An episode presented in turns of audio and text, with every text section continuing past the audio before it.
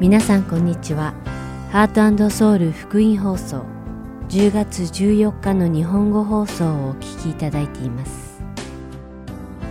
このシーズンは聖書を一緒に読みましょう。アリゾナ・フィニックス JIBC ヤソ牧師によるグランドキャニオンの彼方からそして悪魔の手紙をお届けします。それでは聖書を一緒に読みましょうお聞きください。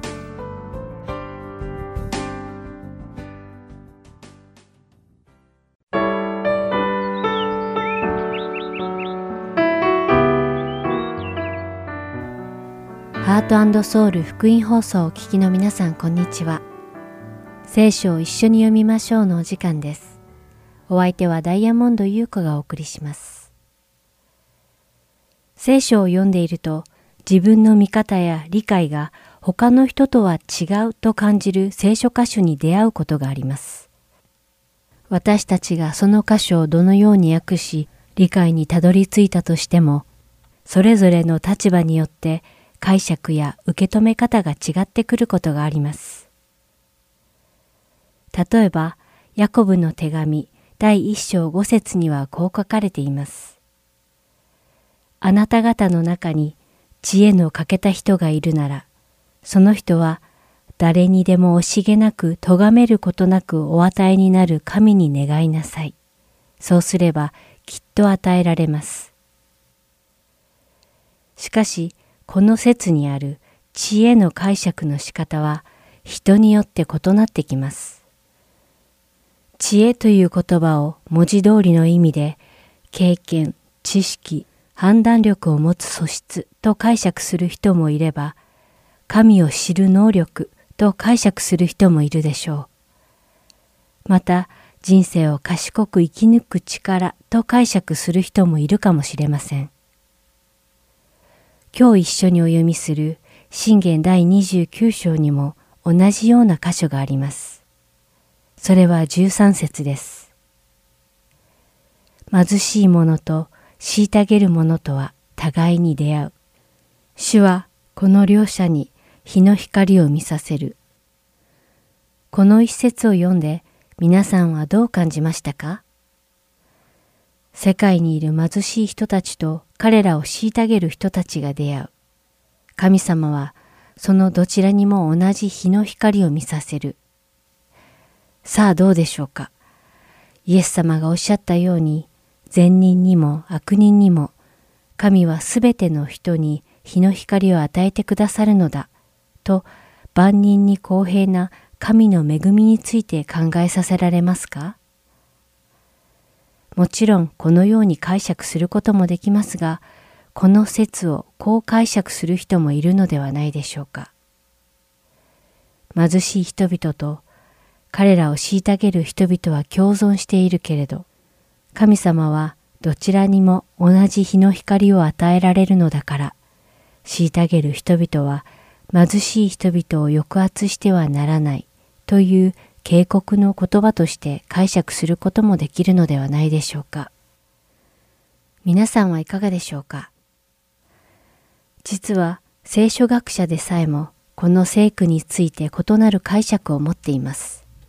つまりどちらの解釈もあり得るということです。そしてこのどちらとも聖書的に解釈しています。しかしこの説の虐げる人たちとは特に他人からお金を取り立てる人を指しています。それは高額な利子を請求して他人を貧しくする人たちです。さらにこの説では貧しい者と虐げる者の関係性も示されています。それは貧しい人々がこのような状況にあるのは彼らが不公平と不正の犠牲者になっているということです。神様は貧しい人々の苦労を見抜き理解しておられます。このことからも貧しい人を虐げる人は理解と憐れみを持って彼らに接しなければならないことを暗示しています。なぜならすべての人は社会的地位に関係なく神様に大切にされており公平に扱われる価値があるからです。またこの聖句は他人からお金をゆすり取る人たちだけを指しているわけではありません。恵まれない人を不当に扱うすべての人を指しているのです。様々な利害関係が交錯する世の中で生きている私たちは、日頃から他人を軽蔑するような言動や強要するなどの罪に自分が陥っていないか、自分自身をチェックし、確かめなければなりません。なぜならすべての人は、その社会的地位に関係なく、神に似せて作られた存在として神に大切にされており、慈愛をもって扱われる価値があるからです。願わくば、神様が私たちを見てくださるように、私たちも相手を見ることができますように。それでは今日の聖書箇所、信玄29章1節から27節を読みして、今日の聖書を一緒に読みましょう終わりたいと思います。責められてもなお、うなじの怖いものはたちまち滅ぼされて癒されることはない。正しい人が増えると民は喜び、悪者が治めると民は嘆く。知恵を愛する人はその父を喜ばせ、遊女と交わる者は財産を滅ぼす。王は正義によって国を立てる。しかし、重税を取り立てる者は国を滅ぼす。自分の友人にへつらう者は自分の足元に網を張る。悪人は背きの罪を犯して自分の罠をかける。しかし正しい人は喜びの声を上げ楽しむ。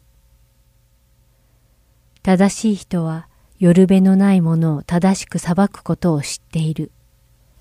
しかし悪者はそのような知識をわきまえない。あざける者たちは町を騒がし、知恵のある人々は怒りを鎮める。知恵のある人が愚か者を訴えて争うと、愚か者は怒り、嘲笑い、休むことがない。地に植えた者たちは潔白な人を憎み、正直な人の命を狙う。愚かな者は怒りをぶちまける。しかし知恵のある者はそれを内に収める。支配者が偽りの言葉に聞き入るなら、従者たちも皆悪者になる。貧しい者と虐げる者とは互いに出会う。主はこの両者に日の光を見させる。誠実をもってよるべのないものを裁く王。その王座はとこしえまでも固く立つ。無知と叱責とは知恵を与える。わがままにさせた子は母に恥を見させる。悪者が増えると背きの罪も増す。しかし正しい者は彼らの滅びを見る。あなたの子を凝らせ。そうすれば彼はあなたを安らかにし、あなたの心に喜びを与える。幻がなければ民は欲しいままに振る舞う。しかし立法を守る者は幸いである。しもべを言葉だけで戒めることはできない。彼はそれが分かっても反応がない。軽率に話をする人を見ただろう。彼よりも愚かな者の方がまだ望みがある。自分のしもべを幼い時から甘やかすと、ついには彼は手に負えないものになる。怒る者は争いを引き起こし、憤る者は多くの背きの罪を犯す。人の高ぶりはその人を低くし、心の低い人は誉れをつかむ。盗人に組みする者は自分自身を憎むものだ。彼は呪いを聞いても何も言わない。人を恐れると罠にかかる。しかし、主に信頼する者は守られる。支配者の顔色を伺う者は多い。しかし、人を裁くのは主である。不正な人は正しい人に意味嫌われ、行いの正しい人は悪者に意味嫌われる。今日も聖書を一緒に読みましょうにお付き合いいただきありがとうございました。お相手はダイヤモンド優子でした。それではまた来週お会いしましょう。さようなら。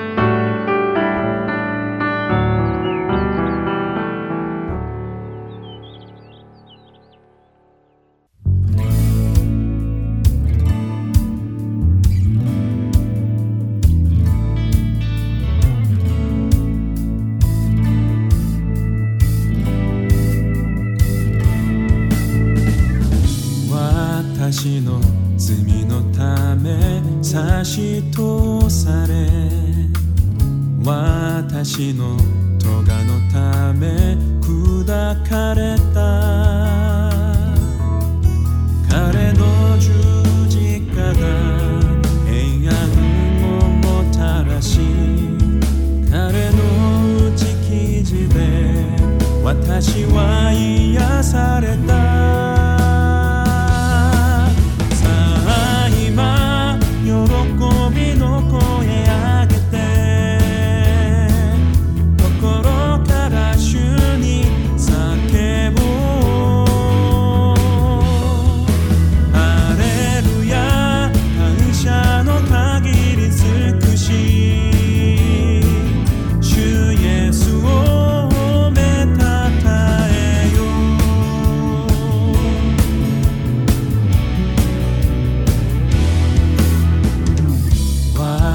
私の罪のため差し通され私の咎のため砕かれた。彼の十字架が平安をもたらし彼の打ち傷で私は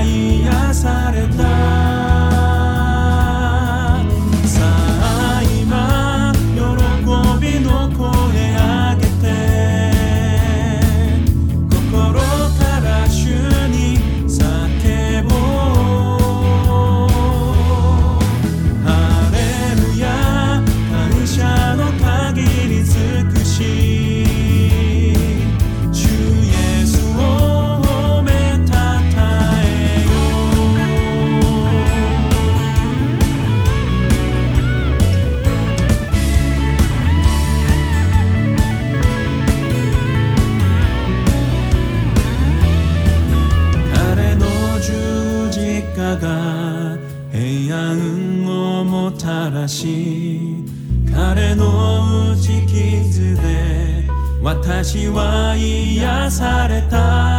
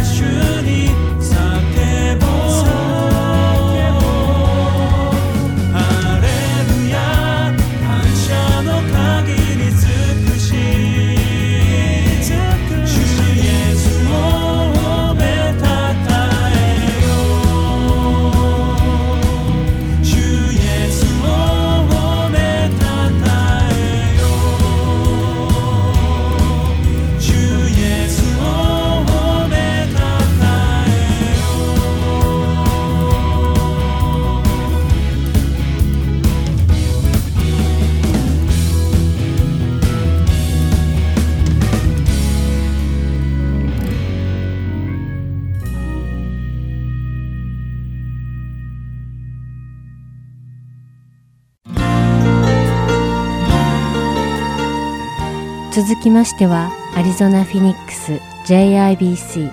ヤソ牧師によるグランドキャニオンの彼方からをお聞きください。今日のタイトルは Old and New 古いものと新しいものです。ヤソ先生のお話を通して皆様が恵みのひとときを送られることを願います。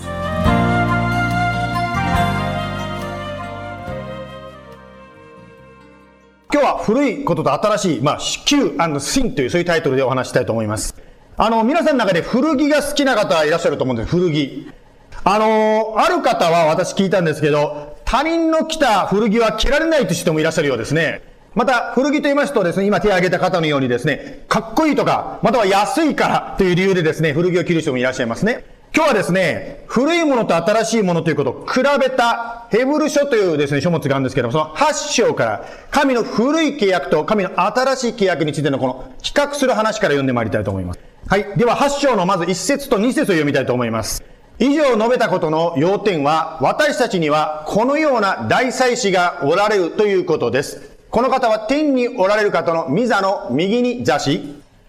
人間によってではなく、主によって設けられた誠の幕や聖女で使えておられます。いきなりなんかですね、聖書をね、あの、なんていうんですか、よあの、ここまでこう、デボーションされてない方、なんじゃこれはと思われるかもしれませんが、大祭司というのは実は、旧約聖書という書物の時代に、神に捧げ物を捧げて、まあ、神に罪の許しを求めていた、そんな働きをしていた人のことですね。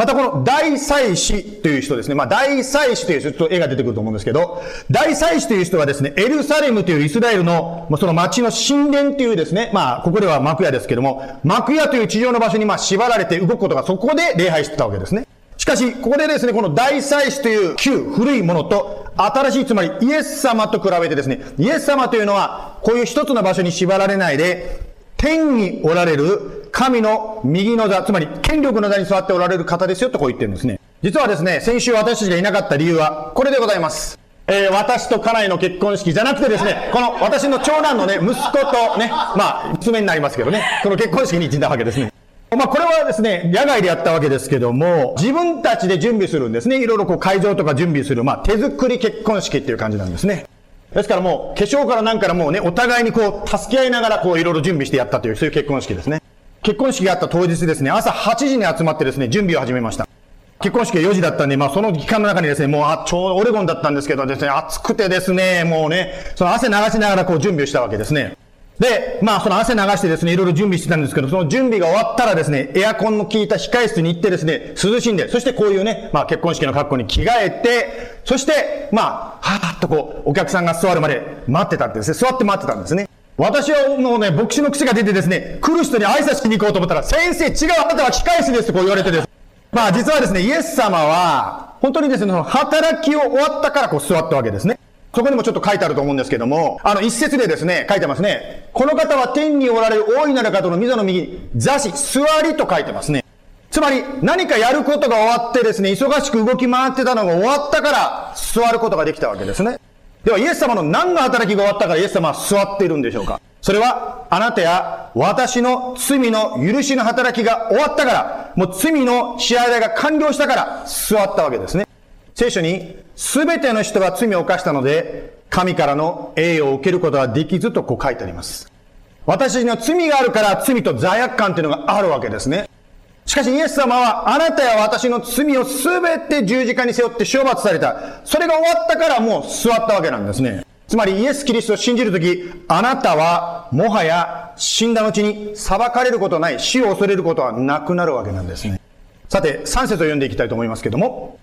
大祭司はみんな捧げ物と生贄を捧げるために任命されています。したがってこの大祭司、つまりキリストも何か捧げるものを持っていなければなりません。まあ、あの、ヘブル人への手紙というのを読んでますから、ヘブル人、つまりユダヤ人に対してですね、ユダヤ人が知ってることを書いてあるので、かなりですね、テクニカルなユダヤ人しか知らないっていうんですかね、話が出てますけど、しかし言いたいことはですね、大祭司という人はですね、まあこれは旧約聖書の世界の話になるわけですけども、動物の命という捧げ物を捧げて、神から罪の許しをもらっていたわけですね。一つの罪につき、一匹の命、動物の命が必要になるわけです。あなたがもし許された後で罪を犯すならば、もう一匹の命が奪われるということになるわけですね。つまり罪というのは必ず犠牲が伴ってきます。しかしここで言ってるのはですね、イエス・キリストは十字架でたった一度で全ての、あなたや私の全ての罪の弁償をしたということなんですね。ある時ですね、あの、うちの教会のまあ学び会ですね、まあサボテン聖書塾っていうのがあるんですけど、そこで聞かれたんですけど、こういう質問が出てきました。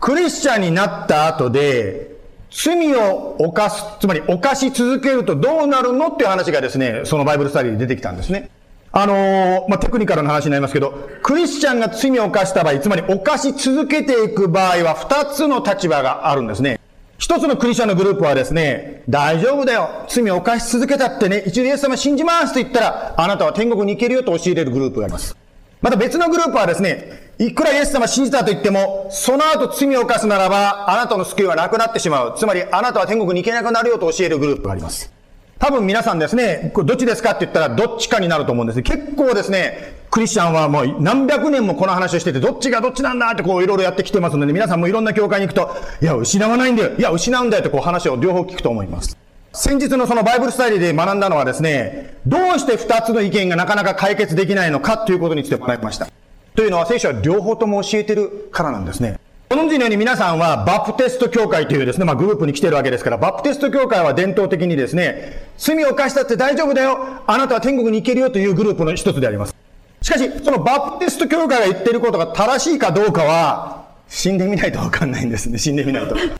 ねえ、死んでるみたら、あれ？天国に行くって僕、ヤソ先生が、バプテスト教会の先生が言ってたのに言っても、いくらよ、ね、ヤソ先生がどうこうっても、イエス様は、ノーノーノーノーノーノー。私はそう言ってないよ。ヤソが勝手に言ってんだってこうなっちゃうわけですね。つまりどういうことかというとですね、まあ、二つ教えてるということは、どっちの可能性もあるということなんですね。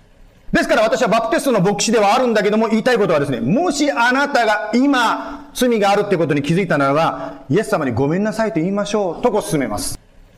覚えてください。イエス様は許したくて待ってんですよ。でも私たちがごめんなさいと言うまでは許せないんですね。最近ですね、まあオレゴンに行ってきたんで、ある話をオレゴンで聞きました。あの、おばあちゃんの話でした。そのおばあちゃんはですね、まあ、教会に熱心に来てた方だったんですけども、どうしてもですね、許せない、まあ、そういう敵のような存在がおばあちゃんにいたんですね。そのおばあちゃんがですね、まあ、大きな手術することになった時に、横で看病していた、まあ、クリスチャンがですね、このおばあちゃん、もしこの人と和解できないなら、本当に天国に行けるんだろうかと、こう、すごくそういう気持ちが湧いてきたそうです。そこでそのクリスチャン勇気出してですね、おばあちゃん、何々さんと和解しませんか？ってこう言ったそうです。その言葉に答えて、そのおばあちゃんは相手と和解したんですね。本当にお互いがですね、ごめんなさいって言ってですね、こう、和解することができたそうです。その後おばあちゃんは亡くなりました。しかし、その亡くなった時のですね、すっごい輝いている顔を見てですね、横を見ていたクリスチャンがですね、本当にこの方は天国に行ったんだってこう分かったそうです。イエス様の十字架は私たちに全ての罪の許しをもたらします。そしてもしイエス様を信じて罪を許された後で、罪に気がつくならば、素直に神に罪を認め謝りましょう。4節に行きますけども、ヘブル書の8章の4節8節からでは、えっ、と、しばらく5節まで読みたいと思うんですけども、もしこの方が地上におられたら、祭司であることは決してなかったでしょう。立法に従って捧げ物をする祭司たちがいるからです。この祭司たちは天にあるものの写しと影に仕えています。それはモーセが幕屋を設営した時に蜜毛を受けた通りのものです。神はよく注意して山であなたに示された型通りに全てのものを作らなければならないと言われました。まあ、ここでですね、その古い旧、つまり大祭司とかですね、祭司とか言われるその古い人たちは、まあ、天国のその写しと影、まあ、言い方を変えると模型に使えていたという感じですね。しかし、模型と本物は違うわけですね。日本に行った方はですね、レストランに行くとこういうものをね、飾ってあるのに見ることがあると。本物そっくりなんだけど、これ、食べたいんだけど、これ硬くて食べられないですよ、これね。実は私たちが持ってるこの信仰というのも模型になってしまうことがあるんですね。先日ですね、この教会に来られたですね、アーサー・ホーランド先生がですね、宗教が大嫌いだとこう言ってましたよね。つまり宗教とはどういうことかというと、形だけ、格好だけ、見かけだけの神との関係のことを言います。実はあの、私、アーサー先生にですね、二十数年前に出会っててですね、その後二十数年ぶりにアーサー先生と二人、あの、お会いすることができたんですけど、ちょっとですね、朝先生に会う前にちょっとこう気になってたのはですね、昔はすごかったかもしれないけど、もしかしたら先生はあの、過去の栄光で生きてる人じゃないかなって、こうちょっとですね、わからなかったもんで、ちょっと不安があったんですよ。あの、先生と車の中でですね、話しながら、先生、私は先生がですね、昔のヒット曲を歌ってるですね、夏目の歌手みたいにならないかどうか心配してましたって、そんなこと言ったんですね。しかし今回会ってみて分かったことはですね、昔よりもさらに深くなって広くなってですね、本当にイエス様とジーザスとの生きた関係を持って生きてらっしゃる方だということが分かりました。あの、先生の働きをね、追ってらっしゃる方分かると思うんですけど、普通の牧師がメッセージしないところでですね、バーとかいろんなところでメッセージしてますよ、先生は。しかし、その中でもですね、この先生のそれは、その変わることのないパワー、どんなに有名になっても、映画になろうが、テレビに出ようが、有名になってもブレないっていうんですか、イエス様の前に生きていくその秘訣をですね、今回、先生のこう、一緒にカバン持ちじゃないけど、まあ、ドライブさせていただきながら気づきました。先生の秘訣はですね、実は、ジーザスとのデートなんですね。言い方を変えるならば、JBC 風に言うと、デボーション、朝のイエス様とのデボーションの時間なんです。今日から本当にね、これリビングライフというのを使ってですね、毎日聖書読みましょうとか、これからスモールグループやりましょうとか、こう言ってますけど、しかしそのデボーションもですね、あ、今日やった、昨日やった、バッチリやって、あ、見てこのチェックマークって、こう、チェックマークに自己満足してるデボーションじゃないわけですよ。またですね、あの、今持ってるのは皆さんとちょっとバージョンが違うと思うんですけど、これはあの、プラスというね、リビングライフプラスという、こう、もっと細かい説明書いてるバージョンなんですけど、そういうね、神学的なものとかそういうことを知ってですね、頭の体操をして、あ、今日は頭の体操した、よかった。それじゃあ一日頑張る。そういうもんでもないんですね。つまりイエス様とのデート、つまりデートということはイエス様との心の通う交わりですね、つながりなんですね。その心の交わり、これが本当の礼拝、本当のデボーションなわけですね。もちろん私たちが急にアーサー先生のレベルにはなれないかもしれないけども、スモールグループとか、またはリビングライフとか、いろんなことをしながらですね、イエス様とのデートをますます深めていきたいものであります。さて、8章ですね、戻りますね。ヘブル書の8章の6節から続けて読んでいきたいと思いますね。6節と7節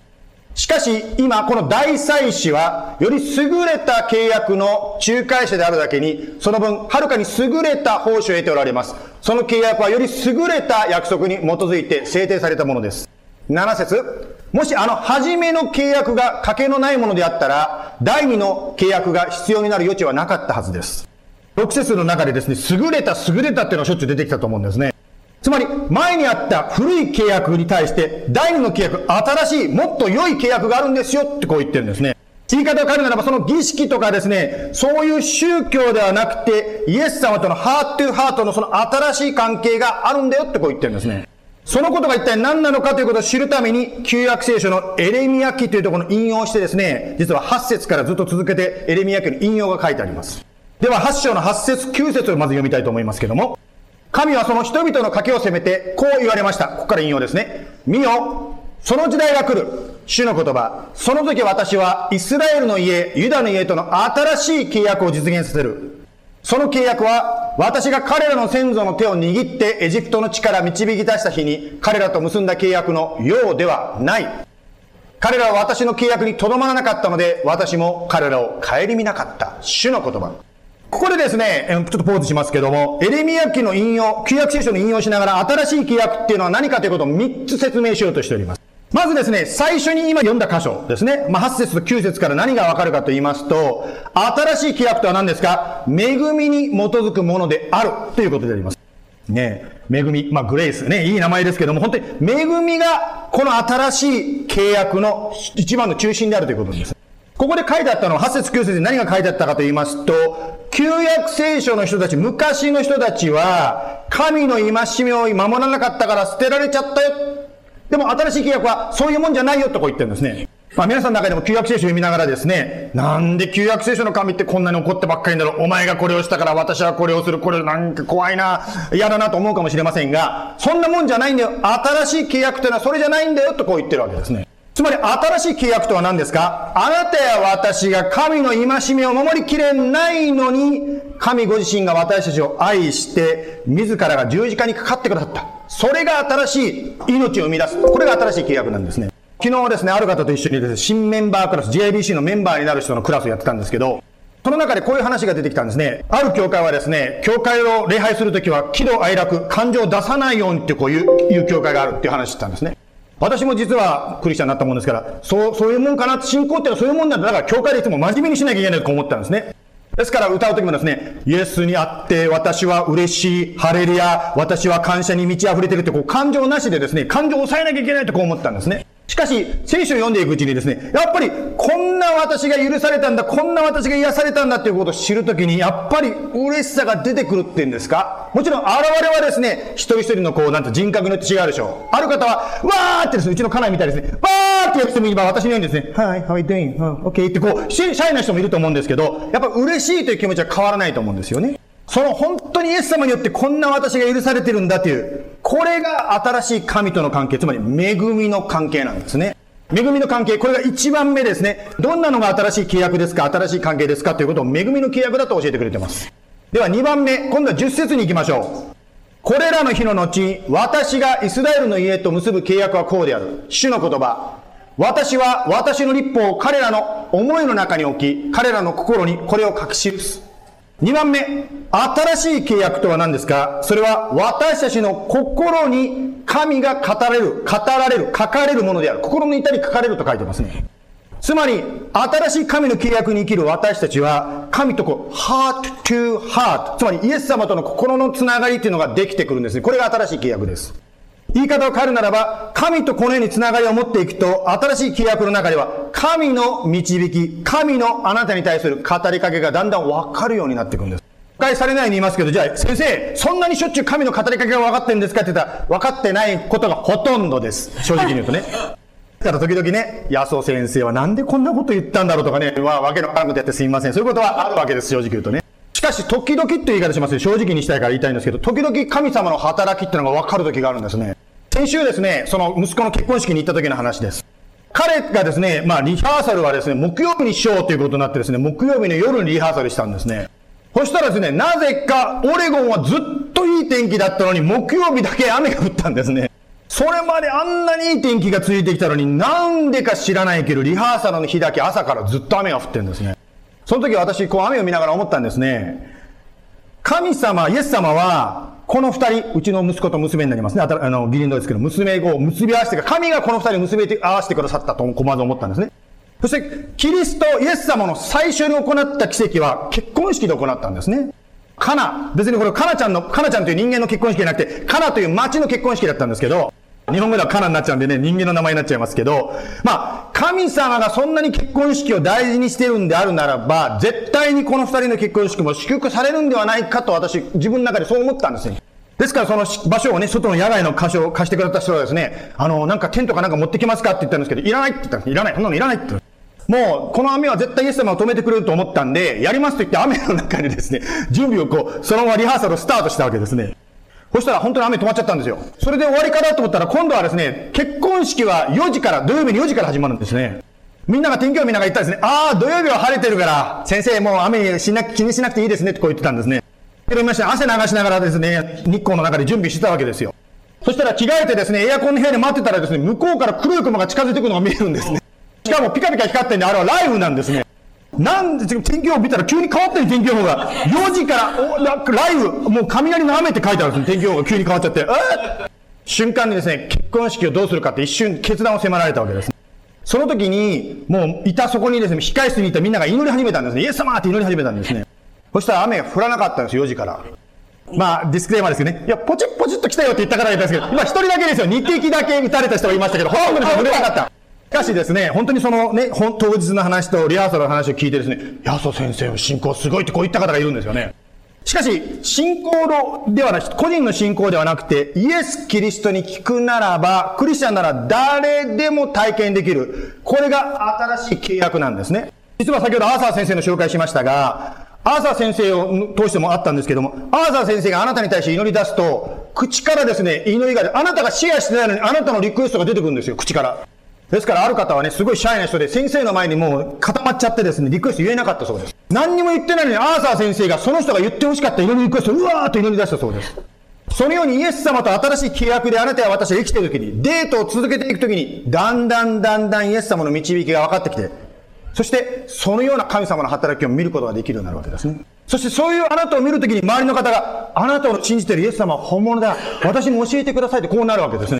新しい契約は何ですか ?2 番目。神があなたの心に語られる。これが新しい契約。あなたや私の今の信仰であります。はい。最後に8章の12節を読みたいと思いますけども。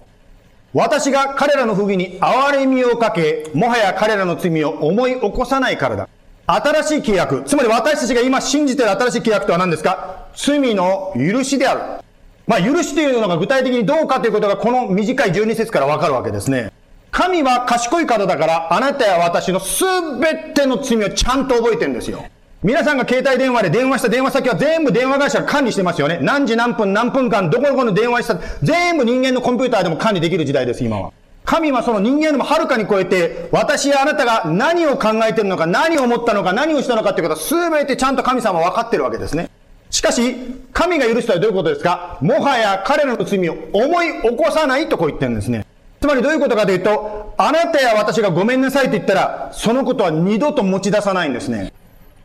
あえて持ち出さない。これがイエス様があなたや私にくださった許しなんですね。同じようにそのように許しを受けた私たちは他人に対してですね、あなたを許しますともし言うならば、二度と過去の話を持ち出さないようにしましょう。つまり神の許しとは何ですか ?12 節からわかることは、過去を持ち出さない。許したならば、そのことはもう前に出さない。神様そんな形であなたや私を許してくださってる、扱ってくださってるんですね。今日はですね、古い契約と新しい契約、この二つの対比をですね、ヘブル書の8章から学んでまいりました。最後にですね、一つの映画の話をして終わりたいと思います。えっと、Heaven is for Real という映画見たことある人いますか？こういう映画、まあ、いい映画ですから、見たことない人よければね、あの、見てみてください。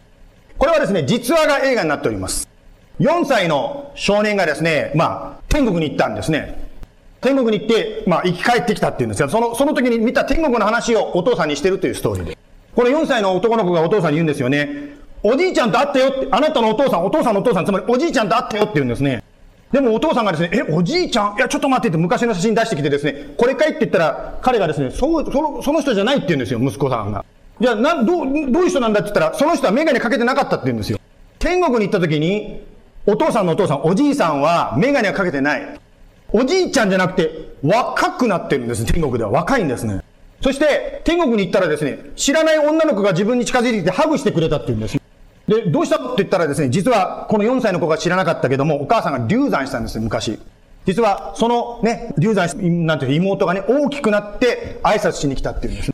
その他ですね、この4歳の子はですね、天国にたくさん動物がいたよってこう言ってました。まあお父さんは牧師ですから聖書の教えを知ってたんですけど、なんで4歳の子が神学学んでないのに知ってんだろうってこうびっくりするっていう、まあそういう映画でございます。つまり何が言いたいかと言いますとですね、私たち、まあ皆さんもそうだと思うんですけど、やっぱり健康に気をつけてるし、少しでも長生きしたいと思って皆さん努力してらっしゃると思うんですね。しかし、どんなに私たち人間が努力しても限界があります。つまり体の衰え、そして死という罪の呪いを止めることはできないんですね。ですからこそ私たちはイエス・キリストを信じ、罪を悔い改めて永遠の命、新しい契約に生きる必要があるのです。お祈りしましょ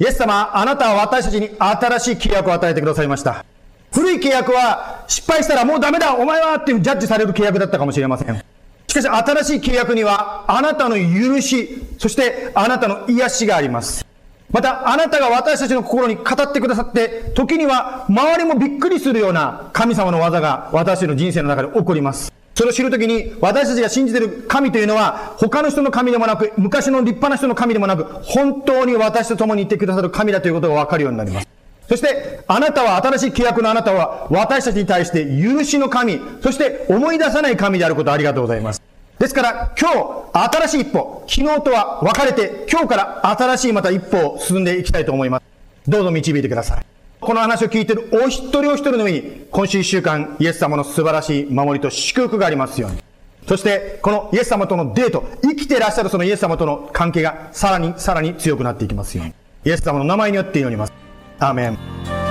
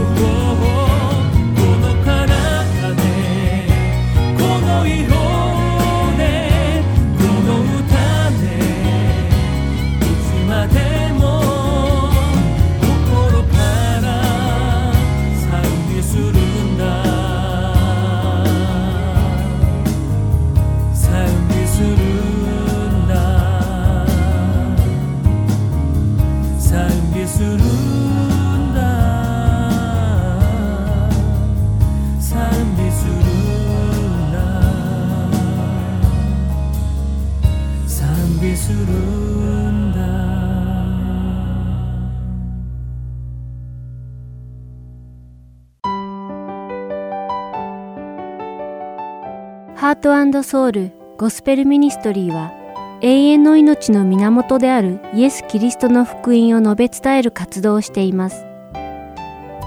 もしこの放送をお聞きになっている皆さんの中で神様、そしてイエス様のこと、または永遠の命についてもっと知りたいと思われる方がいらっしゃいましたら、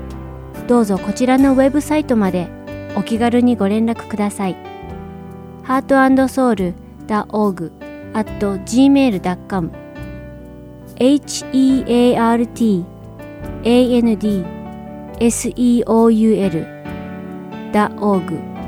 at gmail.com またこれからもこのハートソウルミニストリーの CD をご希望の方は E メールとお名前ご住所をご記入の上ハートソウルの E メールまでお知らせください。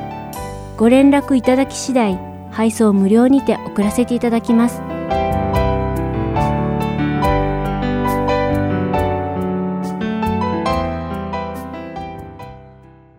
それでは悪魔の手紙をお聞きください。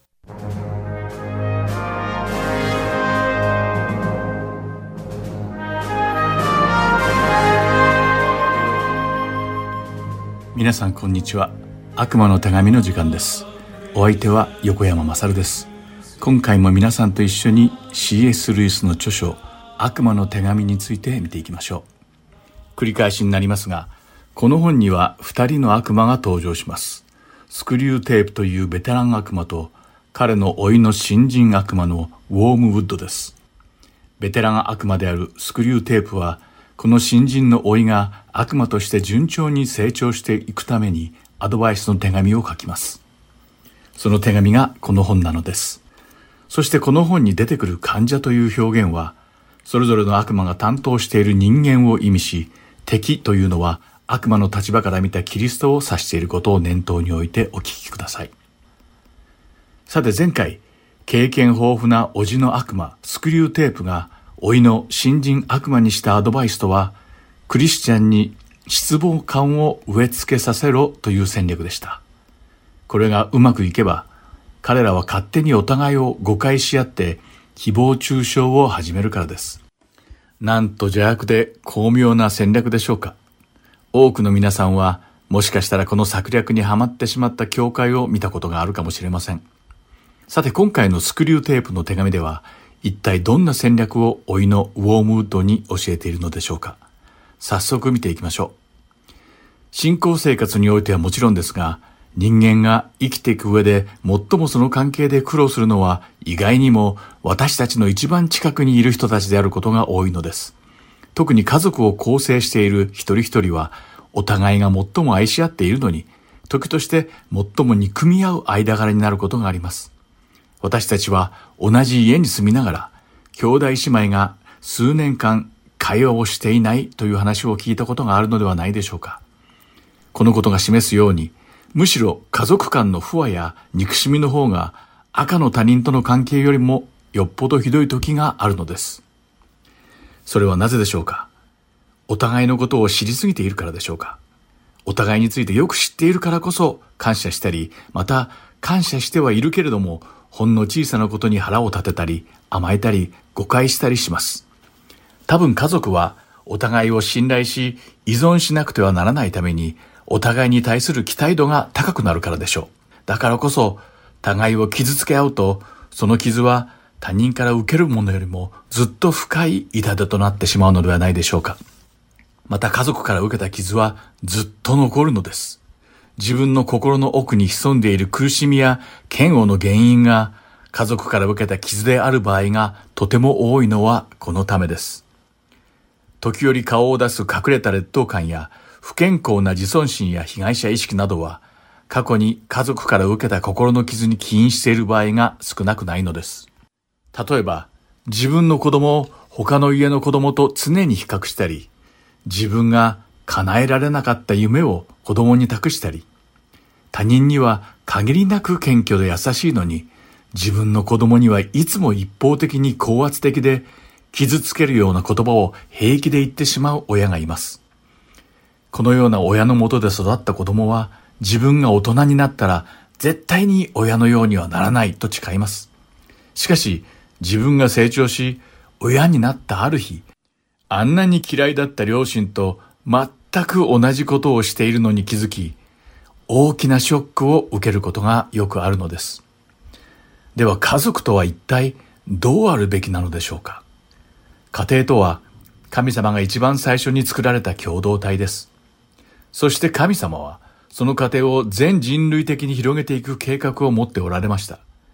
しかしサタンは神のそのような計画を憎み、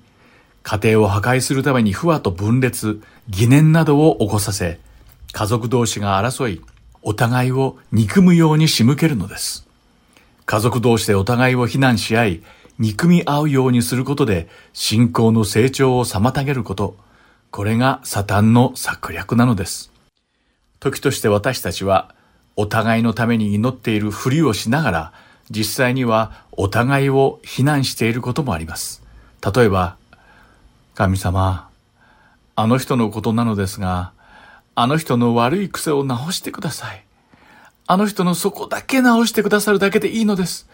どうかあの人が、これこれこういう人になれますように、という祈りをしたとしましょう。この祈りが本当にその人の霊的な成長を愛を持って神様の道からでその人の魂が聖なる性格に変わっていくことを望んでする祈りであれば本当に美しい祈りになるはずです。しかしもしこの祈りがあの人の悪い癖が不快だからだとか見ていて同じクリスチャンとして恥ずかしいからだとか自分が楽になるからなどという理由から出ているのであるならその祈りは神様の見前に捧げられるような美しい祈りにはなり得ません。逆にこの祈りによってサタンの攻撃の対象になってしまうのです。このような祈りは主に捧げても心に平安が得られず、むしろ相手に対する憎しみを増幅させることになってしまうからです。スクリューテープの3番目の手紙にはこんなことが書かれています。私が担当した患者の中には、妻や息子の魂のために熱烈な祈りを捧げていたのに、その祈りの最中に、その妻や息子に対して暴言を吐き、暴力を振るうことを躊躇しない人間がいた。と悪魔の王子は追いに言っています。ここで私が担当した患者とは、スクリューテープやウォームウッドなどの悪魔に囚われて敵であるキリストから離れさせようとしている人々を意味しています。スクリューテープは彼らの中には家族の魂のために祈りを捧げている最中でさえ自分が祈っていたその家族に向かって罵倒と暴力を辞さない人がいると言っているのです。果たしてそんなことが可能なのだろうかと考えてしまいますが、程度の差こそあれ、もしかしたら私たちにもそんな時があったかもしれません。例えば、私たちが祈っていたとしましょう。そしてその祈りは深く、主である神様ととても親密な時を過ごしていました。すると突然、家族の誰かが、その親密な祈りの時を何の躊躇も忖度もせずに大声で破り、ご飯はまだか靴下はどこにあるのかと聞いたとします。このこと自体はほんの些細なことなのに、あなたはその家族の一人に怒りが湧き上がってきて、なぜそんなことを今更聞くのかと怒鳴り、自分で探せと皮肉混じりに飽き捨てるように言ってしまうかもしれないのです。このようなことはよくある家庭内の日常茶飯事の中のいざこざだと軽く考えるかもしれませんが、実はこのようなことのすべては悪魔の攻撃であることを C.S. ルイスは教えてくれているのです。イエス様を主と認め、また神様がイエス様を死から蘇らせたことを信じて救いを受けたのですが、私たちはまだ聖なる人に変えられている途中なのです。聖霊様による私たちの成果が完成したわけではないのです。ですから私たちはまず自分自身がまだ不完全であることをしっかりと認識しなくてはなりません。そして完全ではない自分がどうして他の兄弟姉妹を裁き、非難することができるのでしょうかこれを忘れてはいけないのです。彼らの不完全さに腹を立てる権利があるのでしょうかお互いの弱さが見えたとき、私たちはお互いを裁き合うのではなく、憐れみ合い、その弱さを受け入れ、その弱さがキリストの力によって克服されていくように祈るべきなのです。罪深く不完全な私たちを見捨てずに愛してくださる神様の熱心さに心から感謝するべきなのです。私たちはイエス様に至る道を邪魔する障害物になってはならないのです。私たちを救ってくださったイエス様への愛と感謝で忠実に主だけに従っていこうではありませんか。イエス様が神様の御心に従って重い十字架を背負ってゴルゴタの丘を登られたように、その恵みを忘れてしまったとしたら、私たちは神様からいただいた祝福を裏切ることになるからです。最後に、おじのベテラン悪魔スクリューテープがおいの新人悪魔のウォームウッドに書いた3番目の手紙の一部を読んで今回の悪魔の手紙を終わりたいと思います。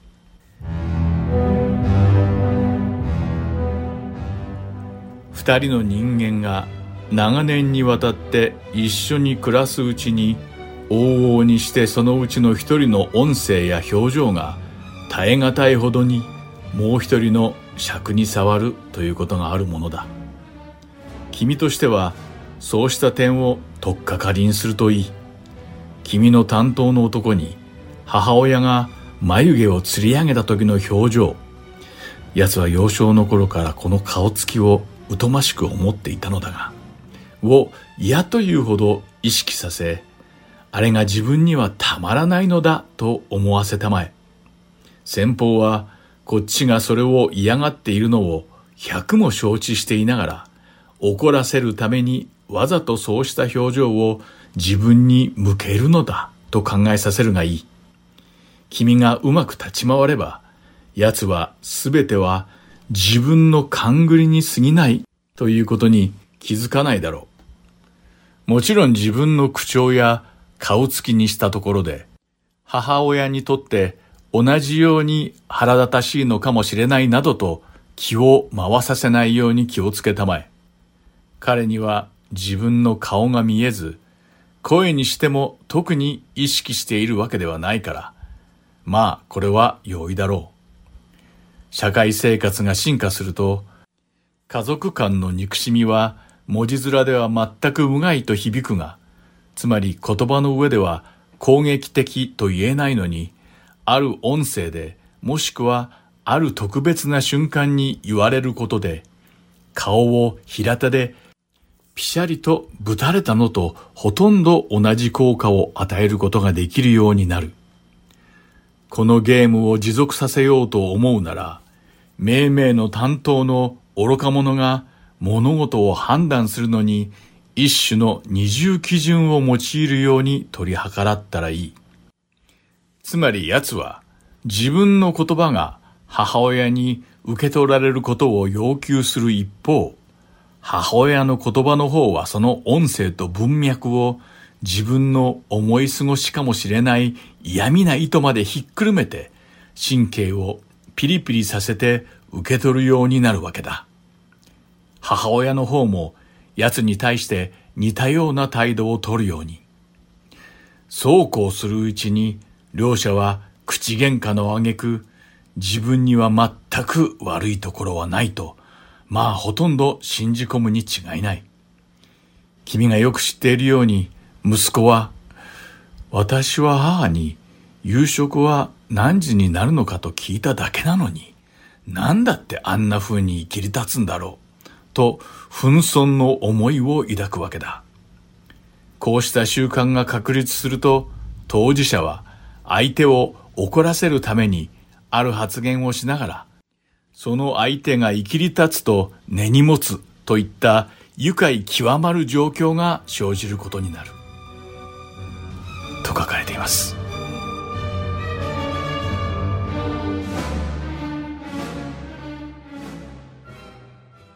今日も最後までお付き合いいただきありがとうございます。また来週悪魔の手紙でお会いしましょう。お相手は横山まさるでした。さようなら。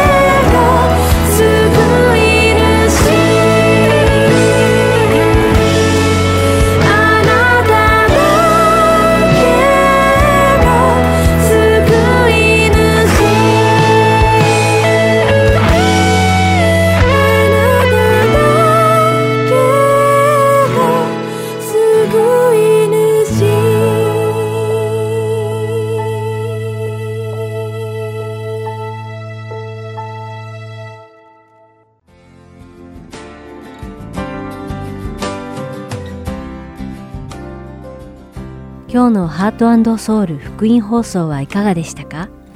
最後までお付き合いくださりありがとうございました。それではまた来週お会いしましょう。